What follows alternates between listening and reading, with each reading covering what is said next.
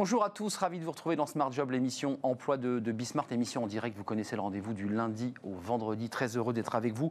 Dans Bien dans son job, eh bien, on parlera euh, avec notre invité de, ce qui a modifié, ce modifié cette crise sanitaire. On, ne travaille plus de la même manière et on va en parler avec lui dans, quelques instants. Dans le cercle RH, euh, le rendez-vous du vendredi, c'est un retour sur l'actualité qui a été chargé évidemment avec cette rentrée, sous l'ère du, Covid, avec le spectre d'un chômage massif. On en parle dans quelques instants. Puis dans, euh, bien à la fin de notre émission, le livre de Smart Job, c'est l'empire du sens, non pas l'empire d'essence, mais l'empire du sens, le sens que l'on donne à notre vie. C'est un, un livre qui est sorti chez Erol et l'auteur sera avec nous sur le plateau. Mais d'abord, le journal présenté par Cécilia Sévry. Bonjour Cécilia.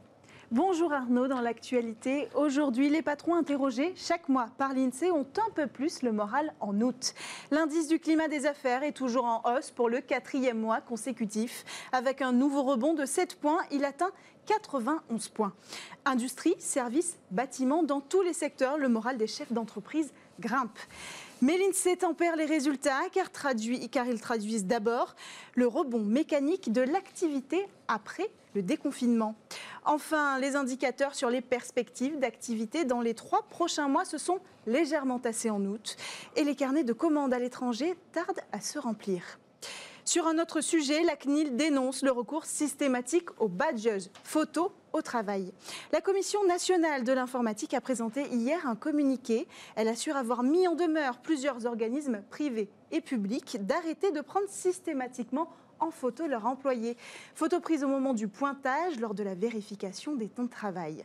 La commission a été saisie par six plaintes en 2018 émanant d'agents publics et de salariés d'entreprises. Après la après enquête, la CNIL considère que l'utilisation des badges photos va à l'encontre du règlement européen, un règlement qui limite la collecte de données personnelles au strict nécessaire.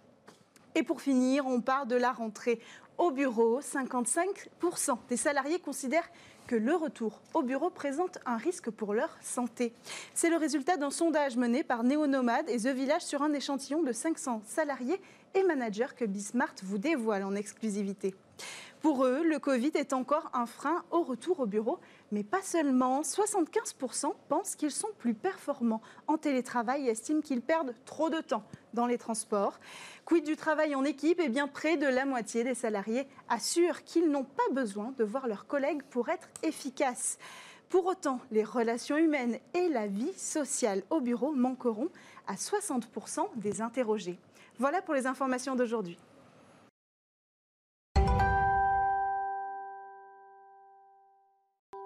Dans son job, on va s'intéresser eh bien, euh, à la crise Covid. On ne parle que de ça, évidemment, avec ce masque obligatoire à Marseille, à Paris, partout. Euh, cette crise sanitaire accélératrice de la décentralisation du pouvoir dans l'entreprise. Merci d'être avec nous, Jean-Sébastien Hongre. C'est votre thèse. Euh, on va en parler dans quelques instants. Vous êtes le fondateur de Teamside, qui est un leader français des métiers du digital. C'est 300 experts à, à, Montréal, hein, si je ne m'abuse. On a Montréal, Montréal Paris, Lille. Paris et Lille, c'est ça, avec des entreprises qui peuvent être des ETI, mais aussi des grands groupes du, CAC 40. Euh, vous avez essayé de prendre la parole, de vous exprimer sur ce sujet. Qu'est-ce que, ce Covid, qu'est-ce que cette crise sanitaire est en train, je ne dis pas, euh, est en train de provoquer? Moi, je dirais que la première chose, c'est qu'elle nous montre euh, que tout est possible. Euh, personne n'aurait pu imaginer euh, qu'on allait euh, décentraliser les salariés des grands groupes en moins de trois semaines et, leur offrir la possibilité, si j'ose dire, de faire du télétravail. il y a encore en décembre, moi je discutais avec un responsable digital d'un grand groupe qui me disait on a du mal à, à, à recruter des talents euh, parce que euh, de plus en plus, notamment dans les métiers du design, ils ont envie d'être chez eux une partie de la semaine. Mmh. Et les grands groupes avaient des règles assez strictes sur le sujet.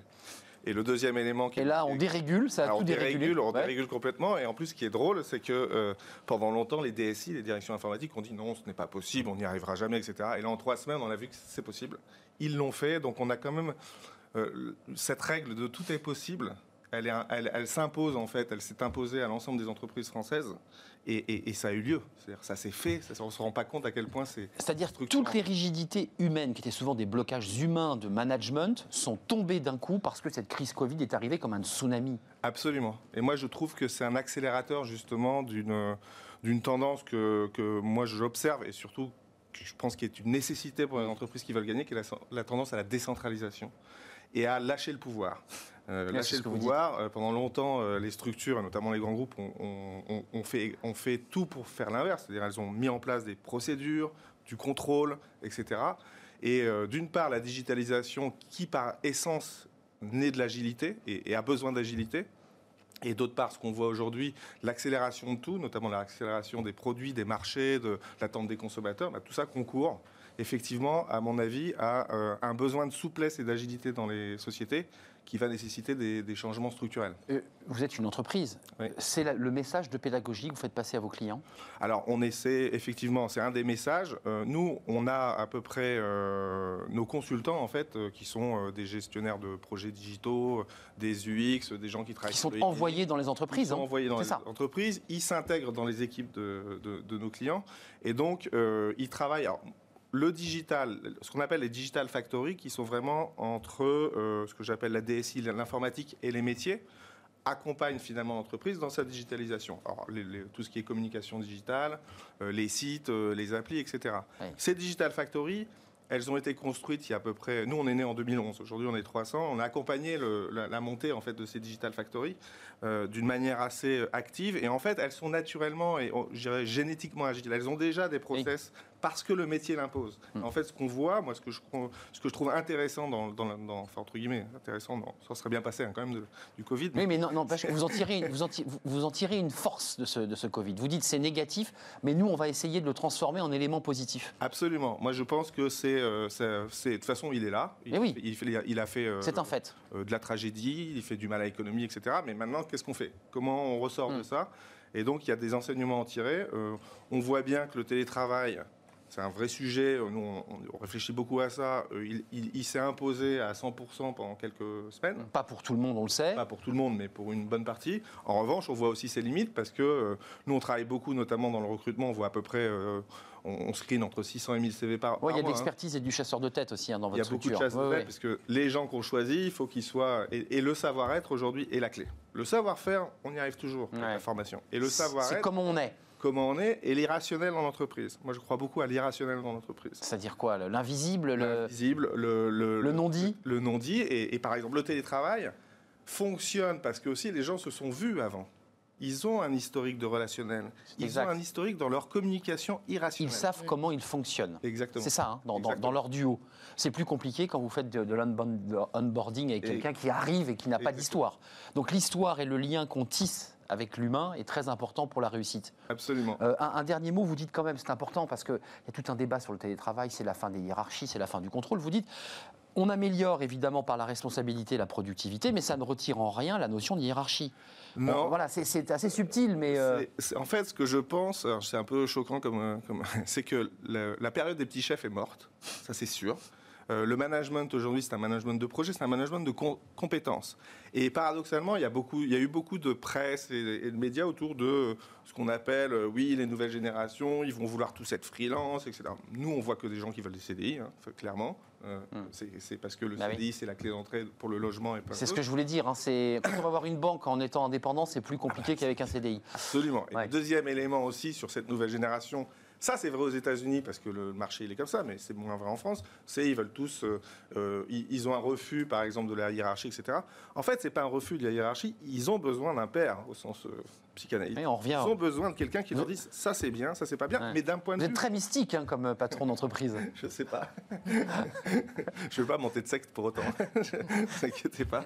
Mais ils ont besoin en fait aussi d'un retour sur ce qui est bien et pas bien, mais pas au sens scolaire, dans une optique d'amélioration. Ils veulent être accompagnés et cadrés. Nous, on a par exemple deux coachs développement personnel en permanence dans l'entreprise qui travaillent avec nos, avec nos, nos, consultants pour les faire grandir. En temps réel Oui, ils sont open bar.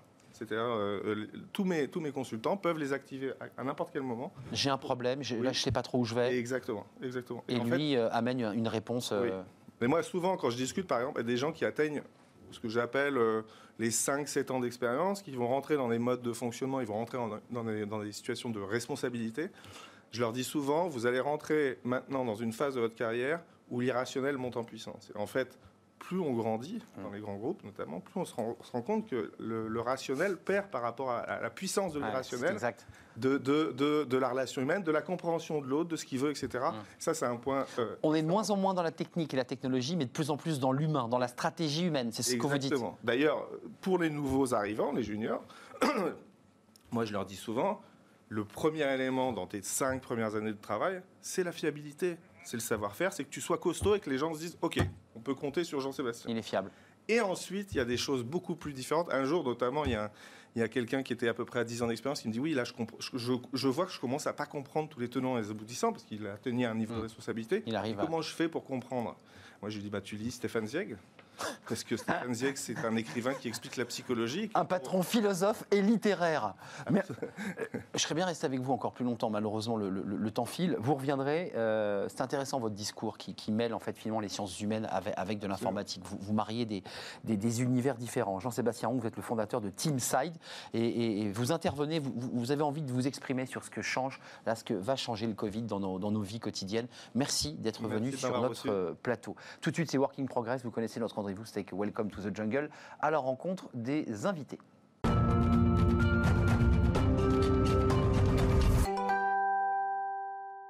Working Progress avec Welcome to the Jungle avec Marie Ouvrard qui nous accompagne depuis lundi. Bonjour Marie. Bonjour. Euh, on a balayé beaucoup de sujets. Aujourd'hui, on s'intéresse à un sujet qu'on a déjà traité d'ailleurs ici dans, dans la rubrique Working euh, sur le lien intergénérationnel. Ça marche dans les deux sens. Et notamment sur le mentoring et le mentorat intergénérationnel. On va en parler avec notre invitée Victoria Pell. Victoria, vous êtes, euh, bonjour déjà, vous êtes fondatrice euh, et présidente d'Unati, euh, une plateforme dédiée euh, au mentoring, euh, et bon, notamment intergénérationnel. Du coup, on va en parler. Vous accompagnez des, euh, des sociétés comme des grands groupes comme L'Oréal, euh, Engie, je crois. Déjà, quel, à, quel, à quel besoin vous répondez en mettant en place ces formations-là? Alors, euh, en fait, je, ce, qui est, important, je pense, c'est de parler un petit peu de la jeunesse du projet. Ouais. Euh, donc, euh, j'ai, euh, en fait, déjà il y a 12 ans, je m'étais rendu compte, parce que je travaillais dans un grand groupe qui s'appelle Kantar, euh, les études marketing Kantar, qui ont racheté TNS Sofres, et je travaillais avec des équipes à l'étranger. Et donc, euh, mes chefs étaient basés à l'étranger, mes équipes à l'étranger, et je travaillais avec la vidéoconférence tous les jours. Donc, euh, le télétravail. L'ère bureau- Covid avant l'heure, quoi. Exactement, Mm. il y a 12 ans hein, déjà. Oui. Le télétravail au bureau et le télétravail à la maison, c'était euh, ma seconde nature et ça l'est toujours. Euh, la deuxième chose, c'est que j'ai fait travailler ensemble dans le cadre d'un incubateur d'innovation digitale.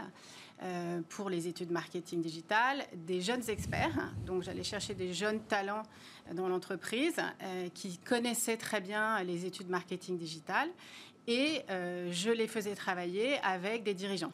Euh, les dirigeants qui apportaient leur savoir-faire en innovation, en, en relations clients. Et j'ai perçu euh, des contrastes entre leur façon de se percevoir les uns les autres et leur méthode de travail. Et là, bah, j'ai j'ai compris qu'on était en, plein, en pleine mutation, que l'entreprise De choc allait- de génération? Un choc de génération et un choc aussi de euh, bah, d'arrivée des nouvelles technologies dans l'entreprise, euh, qu'il allait falloir y remédier et trouver un moyen de transformer euh, l'entreprise avec ces nouvelles technologies de manière humaine. Voilà, c'était déjà il y a 12 ans. Euh, donc j'ai créé Unati. Et Unati, donc, c'est une société qui est spécialisée dans le, dans le mentoring, en fait, dans l'apprentissage social. Alors pourquoi l'apprentissage social? Ça peut être une question. Ouais. mais, mais allez-y. Je me C'est ça. On l'avait, on l'avait la question. On n'a pas osé. Donc, l'apprentissage social, eh bien, euh, tout simplement parce que, euh, euh, donc d'abord, c'est une, c'est une pratique universelle qui date de l'Antiquité. Euh, donc, c'était Ulysse, quand il est parti euh, faire son Iliade, qui a demandé à Mentor, son ami, euh, de, euh, d'être le précepteur, le guide de son fils Télémaque. Donc, c'est humain. C'est- on ne peut pas faire plus humain que cela dans un monde où tout se transforme avec le numérique. Euh, donc, c'était, le- le- point de départ. Donc la mise en application aujourd'hui, c'est comment on favorise l'échange de compétences et d'expériences, euh, du coup, entre les générations sur des sujets euh, bien spécifiques, si je comprends bien très concrètement. Pour être, ouais, pour être concret, c'est- ça marche comment physiquement? Alors, donc, qu'est-ce que c'est une ETI Une ETI, c'est à la fois du conseil en amont pour les entreprises. On travaille avec 25% du CAC 40 et également de la formation parce qu'il faut être préparé à cet échange. Tout le monde ne sait pas partager ses compétences, c'est pas, pas inné. Euh, donc bien le faire. Et puis enfin, un logiciel, et ça c'est vraiment notre valeur ajoutée. Donc un logiciel qui permet de démultiplier la pratique du mentoring, le fait de créer des binômes, mais aussi des groupes qui vont pouvoir en collectif travailler sur des sujets. Donc c'est vraiment euh, le partage d'une compétence d'une personne généralement plus âgée, hmm. plus senior dans l'entreprise, qui va partager avec quelqu'un de plus jeune. C'est un algorithme, excusez-moi d'être un peu abrupte, parce que j'imagine que l'algorithme doit, doit, touiller un peu les profils et dire tiens, je marie euh, un tel et un tel. Comment ça marche? Alors oui, alors c'est un algorithme. Il y a un algorithme de mise en relation qui est basé sur des méta-études et qui euh, nous a permis d'identifier des critères et des scores. D'accord. Pour, pour, euh, pour, et on marie ensuite Et on marie. C'est un peu comme un site de rencontre, mais c'est un site de rencontre professionnelle basé sur des sujets de, euh, de, de, rencontre professionnelle. C'est-à-dire, moi, j'ai besoin de me développer sur tel sujet. Et toi, tu as ça Personnellement et professionnellement. Et toi, mentor, hmm. tu, as, tu, as, tu as aussi euh, cette connaissance. Et donc, pourquoi pas ben, passer du temps ensemble pour en parler et donc, dans la mise en application, est-ce que ça fonctionne déjà Et comment, en fait, euh, ces différentes générations euh, se parlent? Alors oui, ça fonctionne, puisqu'on a, des, on a des programmes qui, sont, euh, qui sont déployés dans des grands groupes. Et je remercie mes clients, évidemment, Engie, GRT Gaz, Orange, Pernod Ricard, pour n'en citer que quelques-uns que vous avez déjà cités. Eh bien, euh, oui, euh, ça, fonctionne de, sous forme d'abonnement, en fait. Donc, les entreprises s'abonnent. Ce sont des grands groupes principalement, mais ça peut commencer à 500 dans, une entreprise. Un abonnement, et on invite euh, les, les, employés de l'entreprise qui sont présélectionnés par les gestionnaires RH. Voilà, ça a été déjà. Exactement. et on les invite à remplir un profil. Et sur ce profil, il va y avoir donc des critères pour justement s'assurer qu'on met en relation, qu'on propose des matchs qui correspondent aux besoins de l'autre. Alors du coup, quand je disais est-ce que ça fonctionne, c'est un peu comme les, les, applications de, rencontres. C'est est-ce que, est-ce que vraiment une fois que vous avez fait matcher les deux profils, est-ce que ça fonctionne, est-ce que ça marche, est-ce que la sauce prend forcément, est-ce que euh, ces deux générations réussissent à bien se parler, à bien communiquer ensemble, à trouver une manière d'avancer et d'échanger des compétences euh, vraiment euh, dans un accord total? Bah oui, euh, donc déjà, l'algorithme, euh, nous, on a, on a des études, puisque dans le cadre de, de la plateforme, il y a des études et plus de 90% des participants disent que euh, leur relation de mentoring a été satisfaisante à très satisfaisante et que les binômes qu'on leur a proposés étaient de qualité. Donc ça les a aidés, ils ont reçu une écoute et ils ont pu échanger sur des sujets qui leur sont utiles directement de manière à court terme ou à moyen terme dans l'entreprise. Et pour pouvoir avoir euh, upgradé euh, leurs compétences. Pour pouvoir upgrader leurs compétences. Mais une chose qui est certaine, c'est qu'il faut vraiment former. Donc un outil numérique, c'est très bien, mais on est encore dans l'humain. Et donc, préparer les collaborateurs à euh, eh bien, savoir échanger, être dans différentes postures qui sont le questionnement, euh, le questionnement socratique, comprendre le contexte de l'autre. Et c'est un échange réciproque. Hmm. Et également euh, le feedback, être capable tout du long de son parcours, parce qu'on se rencontre une fois par mois à raison d'une heure, eh bien de voir le progrès et d'en parler ou pas, de dire mais finalement là on perd notre temps, c'est complètement urbain ce qu'on se dit. Merci Victoria Appel. On ne remplacera pas l'humain, c'est ce que vous nous dites. Il y a des algorithmes qui matchent ou qui ne matchent pas d'ailleurs, mais qui matchent souvent, mais l'humain reste essentiel. Merci, fondatrice et présidente d'Unati euh, sur eh bien, cette, euh, ce mentorat intergénérationnel. C'est la suite de, de notre programme, évidemment toujours avec Marie Ouvrard. Travailler demain, c'est tout de suite. Travailler demain euh, avec euh, bien notre euh, invité pour bah, peut-être déconstruire. Alors on parlait de la, du lien intergénérationnel. On est encore un peu dans le sujet, hein, Marie. Oui, tout à fait. les 45 ans qui ont voilà, qui n'ont pas forcément le niveau, qui sont un peu déconnectés. Exactement, on va en parler avec Aurélien Esposito. Aurélien, vous êtes cofondateur de, de l'association Try Me Up, qui vise à déconstruire les stéréotypes liés à l'emploi des plus de 45 ans. Euh, d'où est né déjà ce projet-là et, euh, et, le, et, le, besoin lié à la création de cette association Cette idée, bah, en fait, on a au sein du groupe, on a une, une société qui fait du, du recrutement et euh, on s'est retrouvé avec les associés après un, la présentation d'un candidat senior pour le coup qui avait plus de 45 ans. Oui, senior, c'est 45 ans. Hein. Oui. Boum, ça tombe. Ça tombe. je coupe raide. Je, je dis rien, je dis rien. je, je vous remercie, Marie. C'est Pôle emploi qui classe. À partir de ça. 45 ans, chez Pôle emploi, on est, cla- on est classé en senior. Et du coup, euh, on s'est retrouvés tous ensemble et le senior n'a pas été compris par la société. Euh, on avait deux super profils, un super client qui cherchait vraiment un, un- un- un profil précis et un super senior qui avait passé des années chez euh, L'Oréal, par exemple. euh, et qui n'a pas ça- été compris. ça n'a pas matché. Et donc on s'est dit qu'il fallait inventer quelque chose. Et donc on a créé Try Me Up pour faire le, le connecteur entre les deux et essayer de trouver un transfert de langage. Donc quand vous dites que ça n'a pas été compris, c'est une question de, de dialogue, de communication, de manière de travailler, de manière de penser. Enfin, il y a beaucoup de choses qui peuvent euh, Alors, il y a euh, beaucoup de choses qui poser rentrent en problème. Ouais, effectivement, il y a beaucoup de choses qui rentrent en compte. Des fois, euh, les a priori sont côté euh, entreprise. Des fois, les a priori sont côté euh, postulant. Donc, en fait, euh, on a essayé de s'interroger sur toutes les problématiques qu'on pouvait essayer d'annuler avec un programme qui s'appelle Boost Me Up, pour euh, qui parle le même langage et qui se rencontrent en fait. Mais attendez, parler le même langage, ça veut dire qu'il faut avoir des codes, des éléments de langage, des clés de langage. C'est comment ça marche? Alors, il y a une partie clé de langage. On forme effectivement les postulants à. euh, Parce qu'en général, on a plutôt des profils euh, les plus réfractaires, bizarrement, sont les startups au départ, en termes d'a priori.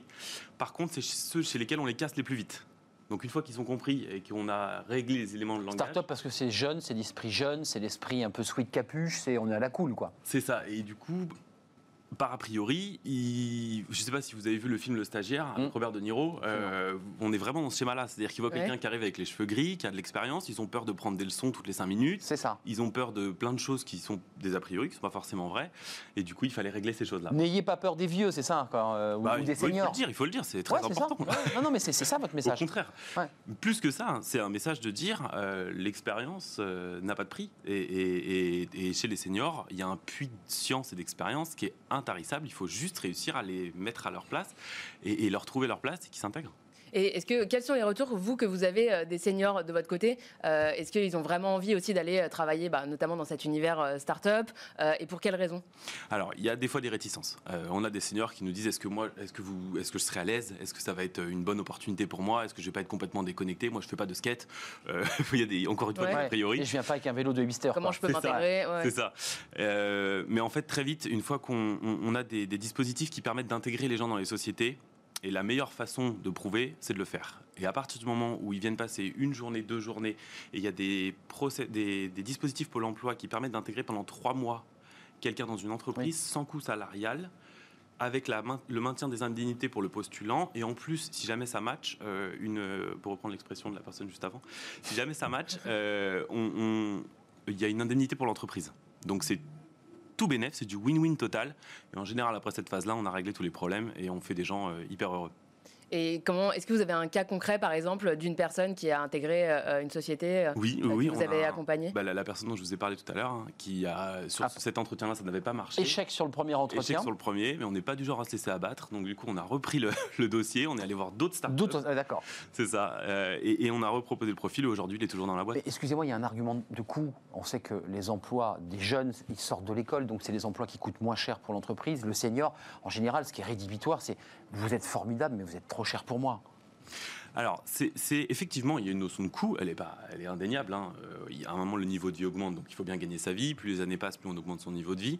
Euh, par contre, on est, on, est, on est très souvent dans un cas euh, où nous, on est capable d'expliquer que l'expérience vaut quelque chose aussi à la start-up pour requalifier et dire attention, la base prix que vous nous avez donnée en recrutement, Ça marche pas. du tout la personne qu'on va vous mettre en face. Et, et- et il faut à un moment payer au juste prix, si c'est possible toutefois. Mm. Autre chose, euh, le, le, le, le senior n'est pas toujours, n'a pas toujours les mêmes problématiques financières qu'un jeune qui débute. Vous pouvez avoir une situation installée, avoir déjà acheté la maison, avoir les enfants qui sont partis, avoir des choses comme ça. Et du coup, il a des fois, il, souvent les seniors nous disent, moi l'argent, il faut juste que je puisse euh, vivre correctement, mais j'ai pas besoin d'un salaire. Oui, parce que euh, finalement, je suis sorti de, des études, je suis sorti, euh, la maison est payée, et bon, là, je peux travailler un peu plus pour me faire plaisir. quoi. Exactement, exactement. Donc ça, on ça est, rassure l'entreprise, forcément. Et ben oui, et puis Ah ouais. pour le coup, on arrive à trouver la plateforme d'accord. Merci, merci Aurélien. Vous avez une question encore, Marie je, Oui, je, vais arracher la question. je me demandais si le, le salariat était la seule réponse justement à la collaboration entre les seniors et les startups. Est-ce que du coup, ça ne ah peut pas passer par d'autres types de, de contrats ou de, de, collaboration? Alors, c'est une excellente question. Bien sûr que si, on ouvre le champ au maximum pour réussir à trouver le, hmm. lien possible. Et... Pas enfermé sur le CDI. Exactement. exactement. tout, tout, est possible. La prestation, par exemple, qui est aussi intéressant pour le, le portage salarial, tout ça. Et le portage. Merci Aurélien Esposito, associé de Try Me Up, sur ce, bah, ce rapport aux, plus de 45 ans, sur leur manière de s'intégrer dans l'entreprise. Marie, c'était un plaisir euh, bah, d'avoir partagé cette semaine avec vous. On se reverra sûrement, en tout cas. Je crois que la semaine prochaine, euh, bien c'est Jérémy qui, revient ici euh, en lieu et place pour Working Progress. À très bientôt. On fait une courte page de publicité et une petite pause, et puis on se retrouve pour le cercle RH. C'est le cercle des experts. Vous savez, c'est l'actualité de la semaine.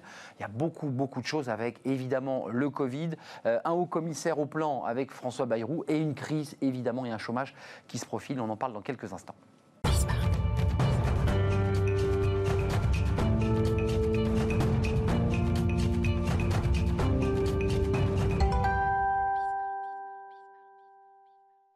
Le cercle RH, qui est notre débat quotidien, vous êtes fidèle à ce, débat. Euh, on va bien sûr parler de l'actualité de la semaine. Le vendredi, c'est le cercle des, experts. Euh, un plan de relance et après, parce qu'il est très attendu, ce plan de relance, ça sera la semaine prochaine. Il a été repoussé. Euh, une rentrée et une semaine sous la menace de ce Covid-19. On en parle depuis mars dernier. C'est vrai que c'est un, sujet qui est omniprésent dans l'actualité quotidienne. Il a modifié nos habitudes, notre consommation, notre manière de travailler et évidemment impacte directement notre économie, j'allais dire nos économies, avec ce que titrait Le Monde hier, avec le spectre d'un chômage massif qui se profile. On fait le point, c'est morose, euh, mais je pense qu'il y a quand même des notes d'espoir. Il y a l'idée peut-être qu'on est en train de changer de monde, changer de modèle, et on en parle avec mes, invités. François Vigne, merci d'être avec nous. Vous êtes euh, associé chez Sycomore Corporate Finance l'un des membres éminents des EDC, des entrepreneurs chrétiens. Je le dis parce que vous étiez très impliqué lors de ces universités d'été euh, au MEDEF. Elles sont terminées euh, hier, ça a duré deux jours, euh, à l'hippodrome d'Auteuil, si je ne dis pas de bêtises. De Longchamp, oui, c'est l'un ou l'autre, à l'hippodrome. Et vous aviez pris la parole, et on vous allez la prendre sur ce plateau, sur l'idée que l'humain doit toujours rester au centre. Une crise se profile, et c'est vrai que la guerre économique va être rude. Merci d'être avec nous. Benoît Serre est à mes côtés. Bonjour Benoît. je vous appelle Benoît parce que vous êtes un habitué de notre plateau, vice-président de l'Association nationale des, DRH. Euh, vous êtes senior partner au, BCG euh, et puis ancien DRH parce que vous, vous, êtes à la rencontre aussi au contact de DRH qui aujourd'hui arbitrent, prennent des décisions euh, et, risquent de faire des choix douloureux peut-être dans les mois à venir. Merci d'être là. Stéphane Marchand, bonjour Stéphane. Bonjour. Rédacteur en chef de Pour l'écho, vous êtes venu avec votre, votre nouveau titre. Voilà, quand l'argent tombe du ciel, bah, c'est vrai que les milliards pleuvent. on 100 milliards dans quelques jours, 115 milliards pour le PGE, 3 milliards pour la culture. Ça fait quand même une somme. 11 000 milliards dans le monde. 11 000 milliards dans le monde, euh, de l'argent, bah, puisque vous prenez la parole à travers votre titre, euh, commençons le débat, euh, puisque c'était un des thèmes de notre semaine, on en a parlé sur ce plateau. on rembourse, on rembourse pas, on nous dit même que certains réclament même l'annulation, l'effacement de toutes les charges URSAF, cotisations, qui ont été repoussées d'un trimestre. Certains disent on ne pourra pas les payer. C'est de l'argent perdu, là, tout ce qui tombe du ciel? Ou c'est de l'argent remboursé? Ce qui est vrai, c'est qu'on est entré dans un monde un peu différent, une théorie économique qu'on appelle la théorie monétaire moderne. Il faut savoir qu'avant la crise, la France avait déjà une dette énorme, un déficit considérable, comme chacun sait, et on a été quand même capable de mobiliser 500 milliards, d'augmenter la tête de 20%. Donc on est dans un monde où les vieilles règles qui étaient de s'arc-bouter sur le déficit, faire très très attention à la dette, ces règles sont devenues apparemment obsolètes. Je dis bien apparemment, parce qu'il faut faire attention. Euh, l'argent magique, ça n'existe pas. Eh et euh, si jamais euh, l'inflation repointait son nez. Ce qui n'est pas le cas hein, pour Tout ça repose sur l'idée que l'inflation ne refera jamais. Hum. Euh, et que les taux restent très bas. Et que les taux restent très bas. Si ces deux choses restent vraies, d'accord. Mais si l'une d'elles devient fausse, à ce moment-là, on entrerait dans une grande zone de danger. François Vigne, là c'est votre domaine, euh, la finance c'est le domaine, sachant que si jamais le, enfin, le, concernant pardon, le, la, deuxième condition que vous indiquiez, elle, est, elle, semble aujourd'hui être bien engagée avec la décision de la Fed d'hier, je dirais, de prévoir 4 ans de, je dirais, de Toba. Donc logiquement, nous allons rester pendant au moins 4 ans, sans doute plus au vu de l'endettement des États, dans un contexte de Toba. Ça ne veut pas dire qu'il faut faire n'importe quoi en termes de dette. Je pense qu'il faudra rembourser une partie des dettes. Il n'empêche qu'aujourd'hui, si on voit ce qui s'est passé depuis mars, tout cet argent a quand même permis de passer la crise dans d'assez bonnes conditions pour l'ensemble du monde. Mmh, aujourd'hui, on est beaucoup mieux qu'on aurait été si on n'avait pas aujourd'hui injecter cet argent, euh, je dirais, dans l'économie. Et je pense que quand on, il y a l'incendie, on ne calcule pas l'eau euh, qu'on est en train de mettre sur l'incendie. On éteint d'abord l'incendie et ensuite Mais on les comment on va reconstituer les réserves. Ouais. Et il sera important demain de reconstituer les réserves. Mais aujourd'hui, ce qui est important, c'est d'éteindre l'incendie, de passer cette période de crise. Ouais, je me rappelle d'hommes politiques pendant des campagnes présidentielles, plutôt de gauche, qui disaient Mais attendez, la, la dette, ça sert absolument à rien, c'est abs- absolument absurde, tout ça est artificiel euh, et monté par l'Europe. Là, au final, on est, avec cette crise Covid, dans une situation un peu similaire, c'est-à-dire qu'on se dit Il faut éteindre l'incendie, quel que soit le coût que cela va coûter. Euh, Benoît Serre, quand même. euh, Jean Castex, dans l'actualité cette semaine, dit une phrase incroyable. D'abord, il, il tient un discours au MEDEF, global, sur euh, l'engagement des chefs d'entreprise, sur la façon dont ils doivent agir, sur la crise Covid. Et puis, le lendemain, sur France Inter, il dit on s'interroge, je m'interroge sur euh, les risques. Est-ce que le remède n'est pas plus. Voilà, est-ce que la crise économique est pas plus grave que la crise Covid que l'on traverse et dont on va nous imposer le port du masque euh, partout Il est déjà imposé. Et il est imposé depuis 8 heures ce matin. Un Premier ministre qui s'interroge, qui, qui commence à se dire il va falloir peut-être arbitrer des cons- une crise sanitaire majeure, mais en même temps une crise économique qui sera peut-être plus importante. Oui, bah, cet arbitrage euh, entre euh, la crise économique d'un côté et la crise sanitaire de l'autre, euh, est, il est présent dans toutes les entreprises depuis le mois de mars. Parce que toutes les entreprises, soucieuses de protéger leurs collaborateurs, sont également soucieuses de garantir leur activité et pendant la période de confinement, d'au moins de, maintenir son activité. Donc c'est pas nouveau. Ce qui est intéressant, c'est que le Premier ministre reconnaît qu'au niveau national, ce sujet se pose. Mais il se pose déjà dans toutes les entreprises. Et avec la crise qui est. Qui, on dit maintenant la crise sociale va arriver. Non, non, elle est déjà là. Oui, sociale est déjà là. est déjà là. Même si, en termes d'emploi, pour le moment, les plans sociaux ont concerné à peu près 50 000 personnes. En- Il y a 280 ou 290 plans sociaux lancés en France en ce moment. Différentes formes, on en parlera peut-être, parce que la forme est importante dans la manière dont les choses vont se passer. En revanche, euh, les entreprises doivent trouver cet équilibre, et c'est tout le débat qu'il y a eu dans les dernières, euh, derniers jours sur le fameux protocole, etc., qui est de dire, attention, les équilibres doivent être trouvés au plus près du terrain. Et un grand équilibre global ne servira jamais à rien. Et puis, Juste- dernier point, vous oui. vous souvenez qu'Alain Minc avait évoqué à juste titre, il n'évoque pas toujours des choses à juste titre, mais là c'était à juste titre, la notion de mort visible et de mort invisible. Exactement. Euh, on verra euh, à quel moment euh, la balance tombe. Quoi. Hum. Juste ce chiffre, c'est important parce que les chiffres du chômage, le chômage a baissé au mois de juillet très légèrement, moins 174 000 demandeurs de- d'emploi en moins, mais on est toujours, regardez ce chiffre, à plus de 5 millions de demandeurs d'emploi, euh, et c'est 560 000 demandeurs d'emploi supplémentaires depuis février. C'est-à-dire que, évidemment, pour l'instant, le chômage reste haut. Euh, on va voir cette, cette animation qui, qui va se, se dévoiler devant vos yeux. Peut-être, je ne sais pas. François Vigne, euh, il y a quand même un sujet intéressant. Vous êtes euh, à la tête d'une entreprise de finance. Euh, Est-ce que vous constatez, Benoît Serre a contact avec des DRH, vous, vous avez des investisseurs.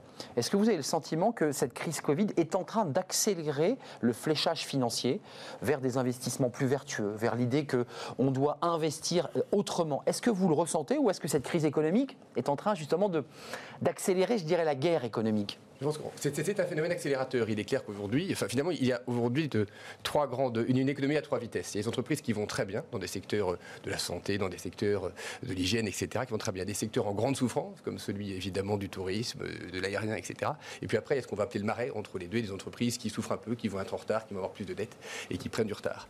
Et je dirais, dans ce contexte, aujourd'hui, les investisseurs sont très soucieux d'investir dans le secteur d'avenir et donc plutôt dans les entreprises de la première catégorie. Et par ailleurs, en mettant clairement aujourd'hui l'accent sur tout ce qui est la démarche ISR, investissement socialement responsable. Ça, vous le ressentez Pas seulement par altruisme, à la fois par altruisme ou par Bien sûr, et par intérêt, bien compris, parce Bien sûr. qu'aujourd'hui, c'est là que les investisseurs iront demain. Et, par, souvent, par ailleurs, les entreprises les plus vertueuses, en tout cas celles qui cherchent à l'être, sont celles qui, économiquement, sont les plus performantes. Celles qui, aujourd'hui, cherchent à être les meilleures en termes de gestion des ressources humaines sont les plus performantes. Nous, c'est notre observation, c'est notre constat. Hmm. Et clairement, c'est là qu'aujourd'hui, l'argent va. Et je pense que c'est très souhaitable pour l'économie. Et c'est notre rôle, nous, conseil, On en revient toujours à l'humain parce que c'est un de vos discours. oui, bien sûr. Remettez l'humain au c'est pas centre. discours, c'est Ouais, une action. C'est une action, bien c'est- sûr. C'est une action. On veut vraiment mettre les hommes au cœur de notre action.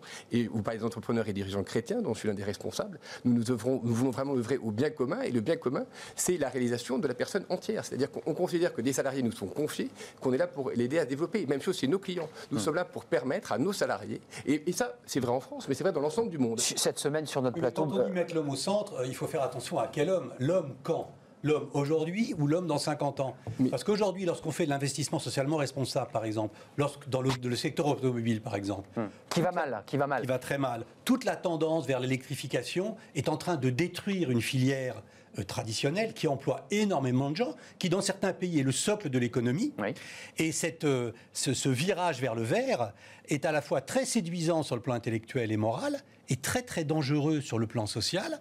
Donc quand on met l'homme au centre, il faut bien faire attention à la formule. Quand, comment, qui exactement Parce que sinon, c'est de l'incantation. Et dans quel calendrier?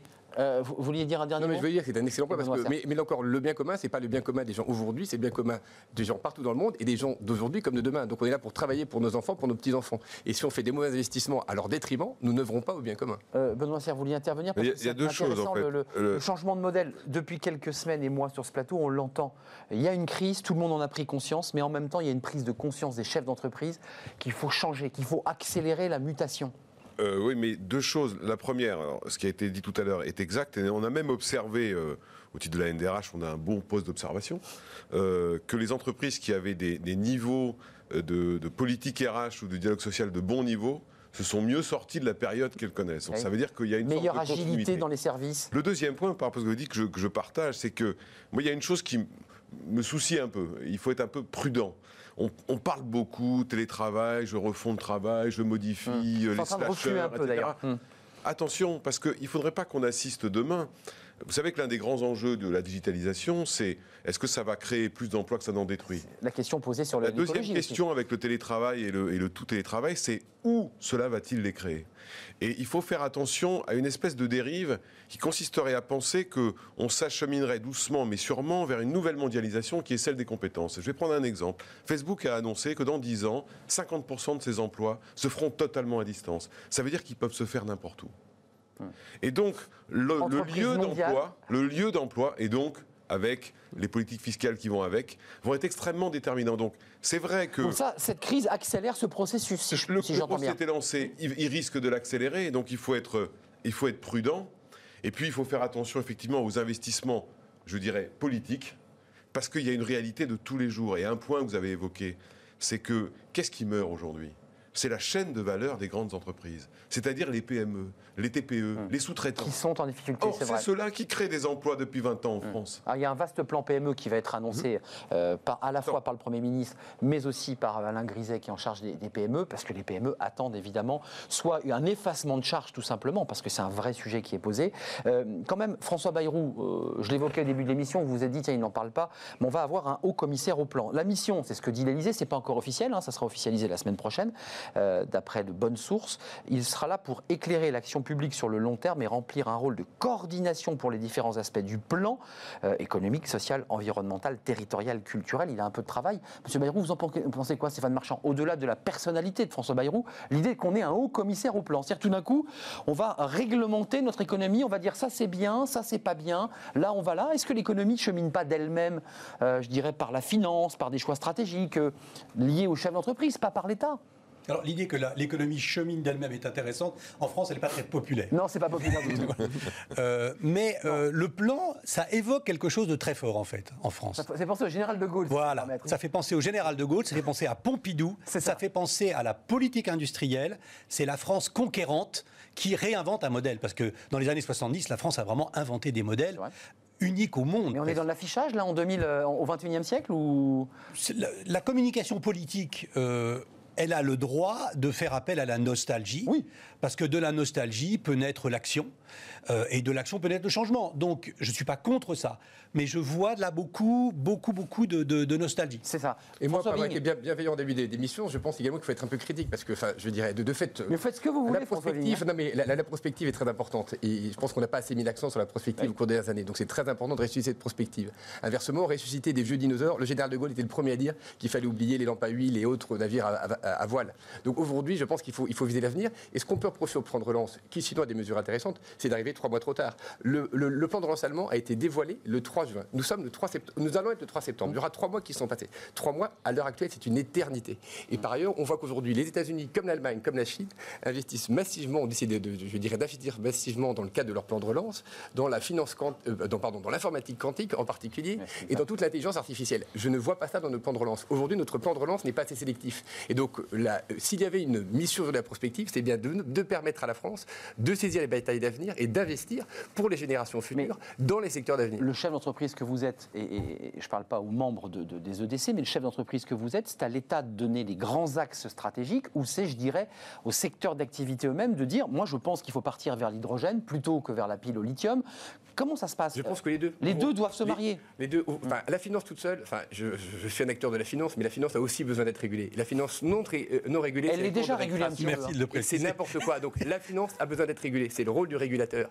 Et, il y a des investissements qui ne relèvent que de l'État. C'était une stupidité de faire financer Eurotunnel à ses débuts par le public. On a vu la catastrophe financière que ça a été. C'était un investissement trop long qui aurait dû être financé par le public. Donc il doit y avoir une action publique, il doit y avoir une action privée. Les deux doivent être gérés intelligemment. Il faut éviter que l'un fasse la place euh, à la place je, de l'autre. Je voulais vous citer cette petite phrase, euh, Benoît Serre. Elle va peut-être vous évoquer quelque chose. Cet invité est venu sur notre plateau. Il s'appelle Étienne Hirschauer, vous le connaissez très bien. Et il dit c'est un chef d'entreprise qui fait l'inclusion, qui pratique donc l'embauche euh, intégrale ou presque de, de, personnes handicapées pour réparer des mmh. ordinateurs et puis les remettre sur le, le marché. tout le monde a éprouvé sa propre finitude pendant ces derniers mois. La logique d'exclusion de la fragilité hors du monde de l'entreprise, dans laquelle seule la performance aurait sa place, ça ne tient plus. Cette performance illimitée, c'est la grande illusion que la crise sanitaire a fait tomber. Cette phrase-là, elle est très forte, elle est importante, elle nous traverse, et j'ai envie de dire, et en même temps, vous êtes face à des chefs d'entreprise, des DRH, Benoît Serre, Stéphane Marchand, que vous croisez aussi, qui vous disent Moi, je vais devoir me séparer de collaborateurs. J'ai pas le choix. Je ne peux pas être dans l'humanisme absolu. J'ai pas le choix. Sinon, je tue ma boîte. D'abord, il ne faut pas confondre, euh, de mon point de vue, euh, l'humanisme et, le fait de devoir se séparer de collaborateurs. Hmm. On peut très bien, malheureusement, par fonction ou par histoire personnelle, j'ai été amené à le faire. Vous n'êtes pas obligé de le faire comme un voyou. C'est d'ailleurs un des sujets du jour.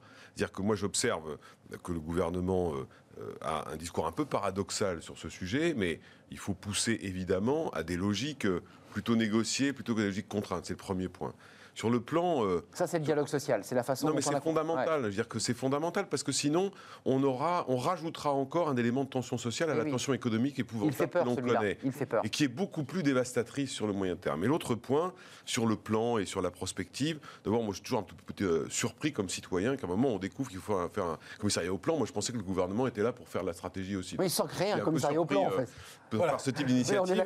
voilà, mais c'est comme ça. On verra. C'est pour ça que je, je, crains que cette nomination soit essentiellement politique, mais je n'ai pas à le commenter. En revanche, il y a une chose que je n'ai pas vue dans le plan de relance encore, qui est tout l'enjeu de la compétence de la formation et de l'enseignement. Hum. Parce que si on veut créer les emplois demain, si on veut les maintenir, il faut préparer la jeunesse, et même pas la jeunesse d'ailleurs, à un maintien d'employabilité dans un monde extrêmement technologique. et là, on est très on, en. On n'y arrive pas, Benoît Serre, hein, sur cette question-là. Vous avez donné les chiffres du bah, chômage. Ça marche pas bien. vous avez donné les chiffres du chômage. Oui on n'a pas encore inscrit les 750 000 jeunes qui entrent le C'est exact. sur le marché. 5 millions 800 000, 400. Autrement dit, c'est un faux chiffre. Il faut faire extrêmement attention. Et, je l'ai observé hier, d'ailleurs, euh, aux journées du MEDEF, que Ruth Bézieux a dit le problème, c'est pas l'emploi, le problème, c'est les jeunes. Et le fait qu'on n'embauchera pas ou qu'on doit absolument embaucher des jeunes. Hmm. Et là, en revanche, le gouvernement est dans son rôle. Il dit la même chose, le gouvernement. Il dit attention, nous, on tire la sonnette. Il faut impérativement. D'ailleurs, euh, Jean Castex l'a dit devant vous. Vous n'êtes pas d'accord La formation. Et absolument. Les, deux, on parle de la la, même voie. La formation, c'est la clé. On en a déjà parlé plusieurs fois. Ça marche pas bien. Ça marche pas bien. Disons qu'il y a des moyens énormes, financiers énormes. Elle est assez mal canalisée. Euh, les gens qui ont des formations ne sont pas forcément ceux qui en ont besoin. Euh, la, machine est à revoir. Mais ce qui est, ce qui est incontestable, c'est que des moyens énormes existent. Si jamais ces 30 ou 40 milliards sont redistribués. 32 milliards, il y a 32, 32 je crois. Sont, sont, sont, sont redirigés, euh, on peut faire un saut quantique dans la qualité de formation. Mais il faut, il faut que ça soit dirigé vers les gens qui en ont besoin. Euh, surtout qu'elle soit gérée beaucoup plus aussi au sein des entreprises, puisque l'un des gros problèmes, c'est qu'elle est beaucoup trop administrative, Exactement. gérée par des organismes. Exactement. On en revient toujours le, à... sujet. Aujourd'hui, il faut. le sujet du financement de la des entreprises. C'est un vieux sujet. C'est-à-dire qu'aujourd'hui, on n'a pas voulu toucher aux tuyaux. Or, les tuyaux, hum. mais il sert à financer certains aussi. Sauf les OPCA, si je peux me permettre. Non, les OPCO maintenant, parce que les OPCA ont disparu. D'ailleurs, on ne sait pas comment ils, vivent, mais c'est autre chose. Le sujet, c'est qu'effectivement, les entreprises, au fur et à mesure des réformes, ont perdu administrativement des marges de manœuvre. Et donc, seules celles qui ont le plus d'argent peuvent investir au-delà des obligations de solidarité qui sont les leurs. Avant de nous quitter, François Vigne, vous êtes à travers Sycomore aussi une fenêtre sur le monde. Euh, là, on parle, on parle de la France, on parle de notre plan de relance français, on est mmh. très franco-français tout autour, c'est la guerre économique. On le voit, la Chine euh, mmh. se bat contre les États-Unis, les États-Unis euh, se battent contre la Chine. On continue toujours à fabriquer beaucoup, beaucoup de produits en Chine. Est-ce que le monde change vraiment? Par rapport à quoi enfin, par, rapport, à la, période que nous venons de vivre, il a changé, là, fortement. Par rapport, si on prend une perspective beaucoup plus large, non. Et on voit bien aujourd'hui la façon de traiter même la pandémie. On est revenu à la façon de traiter au Moyen-Âge, ou sans doute encore plus dans l'Antiquité. Et sur l'économie Donc, aujourd'hui, le monde n'a pas, l'homme n'a pas fondamentalement changé. L'économie est en train de changer. Maintenant, là encore, je pense qu'après cette phase de fermeture profonde, elle va se réouvrir. Aujourd'hui, ce qui est, ce qui est, ce qui est, de fait frappant, c'est la fermeture des frontières. Aujourd'hui, je, veux demain à Bruxelles, je ne peux pas y aller. Et aujourd'hui, enfin, des, des Bruxellois ne peuvent plus venir à Paris parce que nous sommes en zone rouge. Enfin, c'est ce qu'on on n'aurait pas imaginé ça il y a 15 jours. Et donc aujourd'hui, on a un monde qui est en train de se fermer. Et, euh, quand il y a des, doit y avoir des transactions aujourd'hui entre la France et les États-Unis, par exemple, elles deviennent quasiment impossibles parce que les gens ne peuvent plus se rencontrer physiquement. Donc on a un monde qui a changé.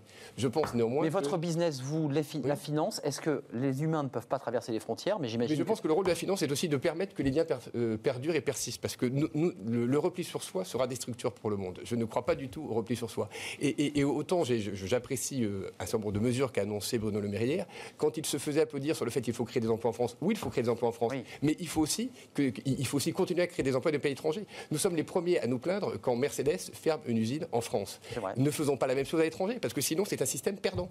Et, perdant au détriment de l'Europe. Donc aujourd'hui, oui, il faut créer des emplois en France, mais il ne faut pas pour l'autant afficher les autres pays. Sinon, on n'œuvre pas au bien commun et on, on ne résout pas notre rôle d'entrepreneur. Et on œuvre pour un, chaque pays se replie sur Exactement. Et ce qui sera destructeur, et destructeur de valeur, et destructeur d'emploi pour nous tous. Merci à vous. Je voudrais qu'on voit la, la, couverture, Stéphane, si vous pouvez, parce que euh, j'aurais bien aimé la montrer. Voilà, quand l'argent tombe du ciel pour euh, l'écho, c'est votre numéro de, septembre. Absolument, c'est euh, la nouvelle formule de pour l'écho. Voilà. Sur l'argent magique, comme on dit. L'argent magique. Il y a toujours quelqu'un qui pèse, excusez mon grand-père. merci Stéphane Marchand, rédacteur en chef de Pour l'écho. merci à Benoît Serre, évidemment, d'être venu, le vice-président de la NDRH. Puis merci à François Vigne, à la fois associé Sycomore Corporate et puis à l'un des membres, l'un des responsables des EDC, des entrepreneurs chrétiens.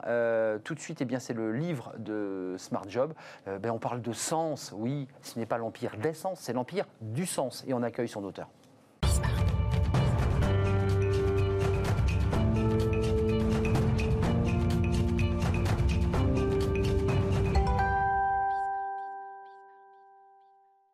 Ravi de, vous accueillir dans, le livre euh, de Smart Job. Euh, on va parler aujourd'hui de, ce livre, alors que j'ai trouvé absolument passionnant. On va en voir la, couverture d'ailleurs.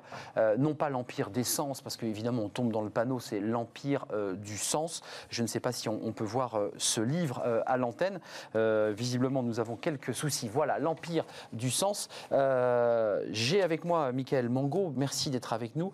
J'ai lu ce livre. C'est un livre absolument érudit, euh, passionnant, euh, sur l'idée du sens. D'abord, le diagnostic, c'est quoi le sens?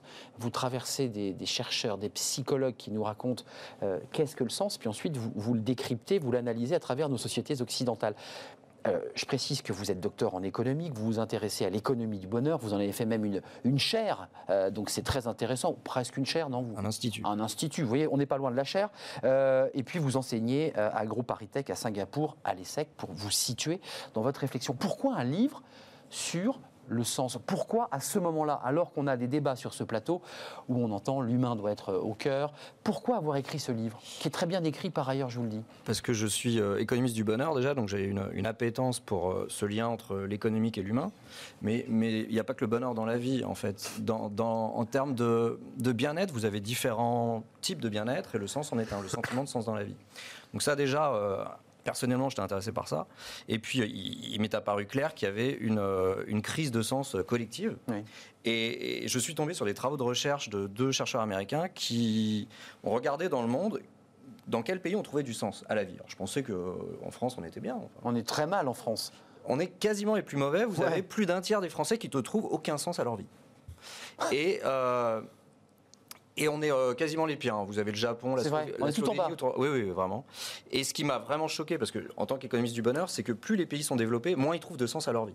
Alors ça. que normalement, plus les pays sont développés, plus les gens sont heureux dans les pays. Donc Sur là, du matérialisme, enfin, il y a quand même de ça. Sans doute y ait ça, mais justement, il fallait, fallait dé- détricoter, décortiquer tout ça pour savoir pourquoi.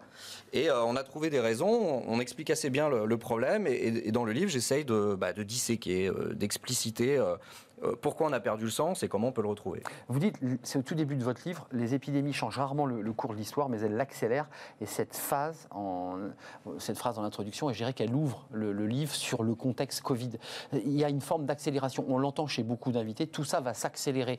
Mais il y a quand même une question que je me posais, c'est à quel moment on pense qu'on a mis du sens dans sa vie C'est à la fin de sa vie, quand on est assis sur une pierre et qu'on regarde derrière, on se dit, ma vie a eu du sens, ou je mets du sens au quotidien dans ma vie Alors là, ce que vous, là, vous ouvrez un pan énorme. Bah oui, c'est gigantesque. qu'en fait, je le- m'interroge chaque jour là-dessus. Ouais, mais faites attention quand même. Euh, je suis le- assis, le- je suis assis. Le sentiment de sens, vous pouvez l'avoir à chaque moment de votre vie.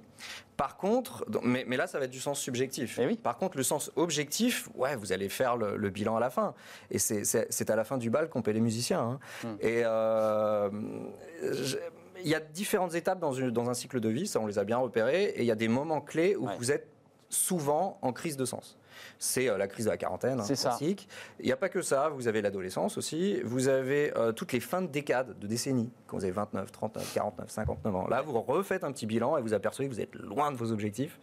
Euh, donc, il y a des moments charnières, et puis il y a aussi tous les chocs de vie. Là, le Covid peut être un choc de vie qui vous amène à repenser tous vos objectifs de vie. Hmm. Et d'ailleurs, c'est la partie peut-être positive du Covid.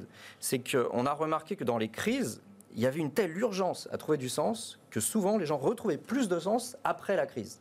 Donc la, crise peut avoir un effet vraiment bénéfique dans cette quête-là. Oui, un moment, de, un moment de réflexion, un moment où on revient sur soi-même. Euh, Il y, a, des choses intéressantes sur les, des, des études de psychologues, vraiment passionnantes. Il faut lire ce livre parce qu'il est très très riche, il est très dense. Vous avez travaillé. Combien de temps ça vous a pris d'écrire Bon, C'était avant le confinement, euh, j'ai fait ça pendant une, une année à peu Une près. année, donc c'est un travail de, de recherche important. Euh, il y a quand même l'idée que les sociétés riches ou les citoyens qui sont dans des sociétés occidentales riches, finalement, malgré le fait qu'ils aient tout, ben, ils n'ont pas grand-chose et ils ne trouvent pas vraiment le sens à leur vie.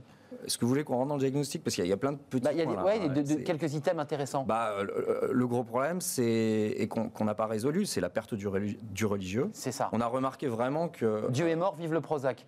Bah, ouais, Euh, mais on a remarqué que, euh, en fait, plus les pays étaient non religieux, plus il y avait de gens qui ne trouvaient pas de sens à leur vie. Donc ça, c'est la grosse explication. Après, vous avez euh, la le recul de la famille. On a remarqué que les gens qui ne trouvaient pas de sens à leur vie souvent étaient des célibataires sans enfants. Mm. Et vous avez énormément de gens qui sont en train de, vivre une vie sans enfants. À votre avis, petit, petite question, combien de gens, combien de personnes qui sont nées dans les années 70 finissent sans enfants? En pourcentage? Ouais, de la population française. Je mettrais euh, 15%. Plus, on est déjà à 25%. 25%. Ça a doublé depuis euh, la génération née dans les années 40 et on est en passe de voir ça encore augmenter avec les nouvelles générations. Donc là, c'est un sens important, l'enfant. Ça donne un Mais sens à sa vie. énorme. La, la- la- la différence entre les gens sans enfants et les gens avec enfants est énorme en termes de sens. Et ça, ça modifie l'attitude, je dirais, comportementale de l'individu qui ne voit pas la vie de la même manière. Bien sûr. Il ne se projette pas. Eh ben, il a. euh, non, c'est pas ça. C'est qu'il il a déjà son levier de sens. Et il n'a pas besoin de le retrouver après dans la consommation, le travail, etc. Par contre, celui qui n'a pas ça et qui ne croit pas en Dieu en plus, Hmm. lui, il a un champ des possibles immense et il doit creuser son propre sillon. Euh, Il y a un petit tableau qui est assez troublant. On démarre une sorte de tableau. Il y a celui qui est le l'engagé. C'est le top du top dans les attitudes euh, pour être, j'allais dire heureux. C'est un mot un peu fort, mais pour être bien dans la vie. Non, pour avoir un sens total. Total. L'engagé, c'est le total. Puis à la fin, vous- le- le- dans ce tableau où il y a les frustrés, il y a le- paumés, les les- paumés, les si, on, ter- on termine par des cyniques. Le cynique, c'est celui qui n'arrive pas finalement à, Bah, le à cynique, mettre de sens. même pas que ce soit possible de mettre du sens dans la vie. Pour lui, c'est plié. Et euh, On parle parfois des, des activement désengagés dans les entreprises. Oui, bah voilà, c'est un peu ça. Alors, ça. vous savez que dans les entreprises, ceux qui donc No sont, sont activement désengagés et, et ils sabotent le travail des autres. Parce qu'ils ne comprennent pas que les autres s'investissent autant que ça dans l'entreprise. Pour Ouais. eux, ça ne fait pas sens. Ouais, c'est un frein. C'est un frein. Donc, euh, le sens, il y a une, recherche de sens partout dans la consommation, Oui. l'épargne, le C'est travail. Et euh, pour moi, le Covid est particulier parce qu'il accélère la quête de sens, mais d'un autre côté, il la met un peu sous le tapis parce que bah, si vous perdez votre job, vous avez après des besoins alimentaires à satisfaire. On l'évoquait il y a quelques minutes dans le débat. Donc les entreprises, euh, elles vont tomber dans un piège, les entreprises. C'est pour l'instant, elles vont pouvoir donner juste de la sécurité de l'emploi, euh, du salaire, sauf que derrière, la quête de sens, elle est là, en, filigrane. Et, eh oui, et, donc, les gens qui ont pris le boulot pour avoir la sécurité de l'emploi, dans deux ans, quand la situation économique s'améliorera. Ils sont perdus, ils, ils, partiront. Bien sûr. Michael Mango, euh, directeur de l'Institut de l'économie du bonheur, vous avez, déjà placé sur une chaire, mais ça, ça ne saurait tarder. Euh, L'Empire du sens, rien à voir avec l'Empire des sens, qui est un film érotique des années 70 aux éditions Erol, puisque vous le précisez dans votre livre. Et puis, Dieu est mort, vive le Prozac, vous savez que cette phrase était d'Andy Warhol, évidemment. Elle n'était pas de, de moi pour rendre à César ce qui est à César. Merci. Je reviendrai sur le plateau parce qu'il y a beaucoup, beaucoup de choses encore à décrypter dans votre livre, notamment le rapport au capitalisme, parce que les, Français veulent renverser la table euh, pour une grande majorité. On reviendra et on continuera à parler de, votre livre. Merci, à vous, merci de votre fidélité, merci à mes invités du, débat qui, sont restés à mes côtés. Euh, merci à Fanny Gressmer, à toute l'équipe technique qui m'aide à préparer l'émission. On se retrouve lundi en direct, évidemment, euh, du lundi au vendredi, et je serai là. Restez fidèles à nos programmes, et puis merci à tous ceux qui réagissent sur les réseaux sociaux. À bientôt.